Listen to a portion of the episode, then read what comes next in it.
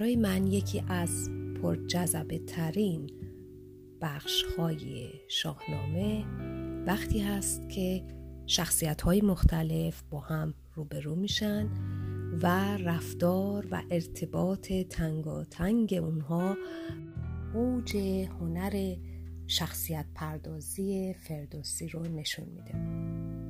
در این میان ارتباط گیو و بیژن، این پدر و پسر، خیلی جالبه.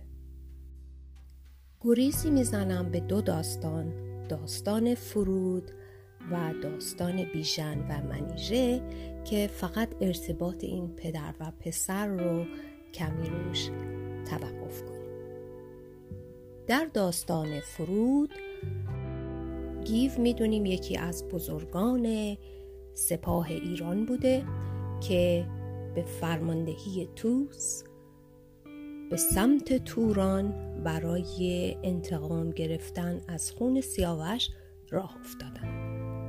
در راه برخلاف اون چه که کیخسرو از اونها خواسته بود، از جایی عبور کردن که محل زندگی فرود برادر کیخسرو بود. ناخواسته جنگی در میگیره بین این دو سپاه که در واقع هر دوشون در یک جبهه باید می جنگیدن، حالا مقابل هم قرار گرفتن، تعداد زیادی کشته میشن از هر دو طرف و گیو یکی از پهلوانان ایرانه که به جنگ فرود میره. وارد این داستان نمیشم، فقط یک جمله میگم که توس که فرمانده ایران بوده در واقع به علت اشتباه اون و قضاوت عجولانش در واقع این جنگ در گرفته. وقتی گیو برای مبارزه با فرود را میفته میگه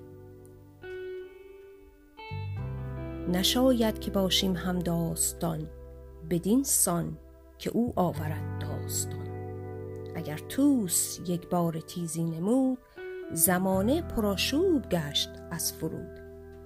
یعنی میگه که بله تقصیر توس بوده، این اشتباه رو اون کرد، ولی فرود هم چندین بی تقصیر نیست و خیلی از بزرگان ما رو از بین برد، از جمله داماد و پسر توس. خلاصه گیو را میفته که با فرود بجنگه. وقتی که این دو مقابل هم قرار میگیرن، فرود روی کوه و گیو با اسبش از پایین داره میتازه که بره و با فرود بجنگه. فرود هم تیری میندازه و اسب گیو رو از پا در میاره. گیو که اسب نداره مجبور میشه بدون اسب برگرده به سپاه خودش. وقتی که گیو وارد سپاه میشه، سربازان و بزرگان دیگه همه پیشوازش میرن، بهش میگن اب نداره، خب خدا رو شکر که خودت سالمی، حالا اسبت اگه کشته شد یا زخمی شد یا هرچی تو دوباره میتونی سوار اسب بشی و به جنگ ادامه بدی. در واقع دلدارش میدن که از این شکست و از این که مجبور شدی برگردی نگران نباش. توی این مسابقات فوتبال دیدیم وقتی که تعویضی انجام میشه، کسی که از زمین بیرون اومده اون مربی و هم تیمیاش کمک مربی میرن جلو، به قول انگلیسی ها های فایف میدن، حالا دستی به شونش میزنن، یه جورایی میگن که در این برگشت تو روی نیمکت ما همراه تو هستیم. گیو هم با همین استقبال در واقع روبرو میشه. برفتند گردان همه پیش گیو که یزدان سپاس ای سرافراز نیو. که اسب است خسته تو خسته نی، توان شد دگر بار بسته نی. خب حالا تو این موقعیت که همه اومدن دلدارش میدن، بیژن پسر جوان گیو میاد و به پدرش اینگونه میگه که ای باب شیر و ژن پهلوان، کجا پیل با تو ندارد توان. چرا دید پشت تو را یک سوار، که دست تو بودی دل کارزار. خلاصه بیژن از اینکه پدرش از جنگ برگشته و پشت در واقع به میدان جنگ کرده خیلی ناراحت. متقابلاً گیو هم که این سخنان رو از پسرش میشنوه خب عصبانی میشه. همی گفت گفتارهای درشت، چو بیژن چنان دید بنمود پشت. اونم عصبانی میشه و با بیژن به تندی صحبت میکنه. بیژن هم خب بهش بر میخوره، پشتش رو به پدر میکنه، به گیو میکنه و میخواد برگرده. در واقع گیو بلا فاصله عصبانی میشه و با زه کمانش میزنه به سر بیژن. بدو گفت نشنیدی از رهنمای، که در جنگ اندیشه باید به جای. نه تو مغز داری نه رای و خرد، مبادا کسی کو تو را پرورد. خب داره در واقع دعواش میکنه و این جالبه که اون زه کمان رو در واقع به عنوان تازیانه به سر پسرش بیژن میزنه. بیژن هم که خب جوان بوده و غروری داشته عصبانی میشه و همونجا سوگند میخوره که بپره روی اسب و بره به جنگ فرود و تا کینه زرعسب و از فرود نگرفته در واقع از جنگ بر نگرده. بیژن از اونجا میره به دیدار گستهم و میگه یک اسبی به من بده که توان رفتن از این سربالایی رو در واقع داشته باشه تا من بهتون نشون بدم که مرد کیه. بده تا بپوشم سلیح نبرد، یکی تا پدید آید از مرد مرد. گستهم یکم نصیحتش میکنه، میگه که بابام این همه بزرگان بودن، خود زرعسب رفته بود، پدرت رفت برای جنگ با فرود، خود توس رفت، این همه پهلوانان در مقابل اون کم آوردن، تو چی داری که بگی؟ تو چرا میری و میخوای باهاش مبارزه کنی؟ بدو گفت گستهم که این راه نیست، خرد هیچ از این تیزی آگاه نیست. حالا بیژن اینجا عصبانی میشه که بهش بر میخوره. بدو گفت بیژن به کین زرعسب، پیاده بپویم نخواهم خود اسب. قهر میکنه و میگه اصلا من خودم پیاده میرم به جنگ فرود. گستهم که اینجوری میبینه چون این داد پاسخ ورا گستهم، که مویی نخواهم ز فرق تو کم.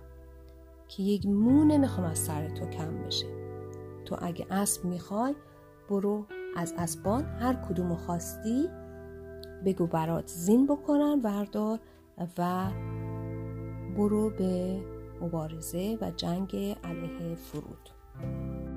حالا گیو که میفهمه که گستهم اسب داده به پسرش بیژن که بره به جنگ فرود ناراحت میشه. دل گیو شد زان سخن پر ز دود، چو اندیشه کرد و ز کار فرود. فرستاد کس گستهم را بخواند، بسی داستان از جوانی براند. گستهم رو در واقع احضار میکنه و از حال و هوای جوانی بهش میگه، میگه این جوونه، حالا یه حرفی زده تو باید بهش اسب بدی. ولی به هر حال میبینه که دیگه کار از کار گذشته و بیژن داره به جنگ فرود میره. فرستاد درع سیاوش برش، همان خسروانی یکی مغفرش. بیاورد گستهم درع نبرد، بپوشید بیژن به کردار گرد. پس یه جورایی مثل این میمونه که در واقع این پدر و پسر بعد از اون مشاجره‌ای که داشتن با هم حالا انگار یه جورایی قهرن و گیو خودش این سلاح نبرد سیاوش که دست اون بوده و به اون رسیده بوده، در واقع خودش ور نمیداره ببره بده به پسرش، اونها رو میده به گستهم و مقفری میده و میگه اینها رو در واقع بده به بیژن، حالا که میخواد بره به جنگ حداقل مجهز باشه با این لباس و مقفر جنگی. خب دیگه بقیه داستان رو نمیگم، داستان خیلی جالبه، اگر نخوندین حتما پیشنهاد میکنم که داستان فرود رو، تراژدی فرود رو بخونین، یکی از تراژدی های قوی شاهنامه است.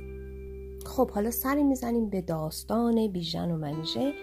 باز مثل قبل به خود داستان کاری نداریم، فقط یه تیکه کوتاه که ارتباط این پدر و پسر رو نشون میده با هم دیگه میخونیم.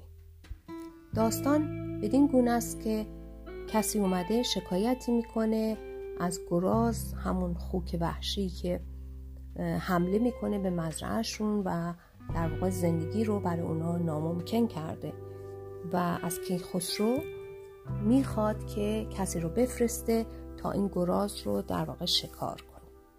کیخسرو هم از اطرافیان میپرسه کی چنین شجاعتی داره که این گرازی که با این مشخصاتی که الان شنیدیم بتونه از پا در واقع در بیاره و مردم رو از شرش نجات بده. هیچکی جواب نمیده و در اون میون نهایتاً بیژنه که داوطلب میشه. چون این گفت پس شهریار زمین که ای نامداران با آفرین، که داند یکی رنج من رنج خیش، وزان پس کند گنج من گنج خیش. یعنی تو این سختی همراه هم باشه و به جاش گنج بگیره. کس از انجمن هیچ پاسخ نداد، مگر بیژن گیو فرخ نژاد. نهاد از میان گوان پیش پای، ابر شاه کرد آفرین خدای، که جز تو مبیناد ایوان تو، بگیتی پراکنده فرمان تو. من آیم به فرمان بر این کار پیش، ز بهر تو دارم تن و جان خویش. پس بیژن میگه من تن و جانم رو هم فدای تو میکنم و قبول میکنم. چو بیژن چون این گفت گیو از کران، نگه کرد و آن کارش آمد گران. ولی تو اون انجمن گیو پدر بیژن هم هست، وقتی میبینه که بیژن داوطلب شده نگاهش میکنه و خیلی ناراحته. نخست آفرین کرد مر شاه را، به بیژن نمود آنگهی راه را. به فرزند گفت این جوانی چراست، به نیروی خیش این گمانی چراست. توی جمع بیژن رو دعوا میکنه، میگه که چرا جوانی میکنی، چرا خامی میکنی، چرا اینقدر اطمینان داری که به نیرو و توانایی خودت، که فکر میکنی جایی که هیچ کدوم از بزرگان داوطلب نشدند تو میتونی رهگشا باشی، بلند شی و بری برای مبارزه با این خوک وحشی. به راهی که هرگز نرفتی مپوی، برای شاه خیره مبر آبروی. یعنی تو تجربه‌ای در این مورد نداری، بی خودی برای چی داوطلب شدی، میخوای آبروی خودت هم جلوی پادشاه ببری. ز گفت پدر بیژن آشفت سخت، جوان مرد هوشیار بیدار بخت. چنین گفت که باب پیروزگر، تو بر من به سستی گمانی مبر. تو این گفت ها از من اندر پذیر، جوانم به کردار و در رای پیر. پس میگه من کم سن و سال هستم، ولی در خرد و اندیشه حکم یک پیر رو دارم. خلاصه حالا باز چه اتفاقی میفته دیگه باید خود داستان بیژن و منیژه رو بخونین تا متوجه بشین. ولی این دو نمونه رو برای آشنایی با نحوه ارتباط این پدر و پسر از من بپذیرین.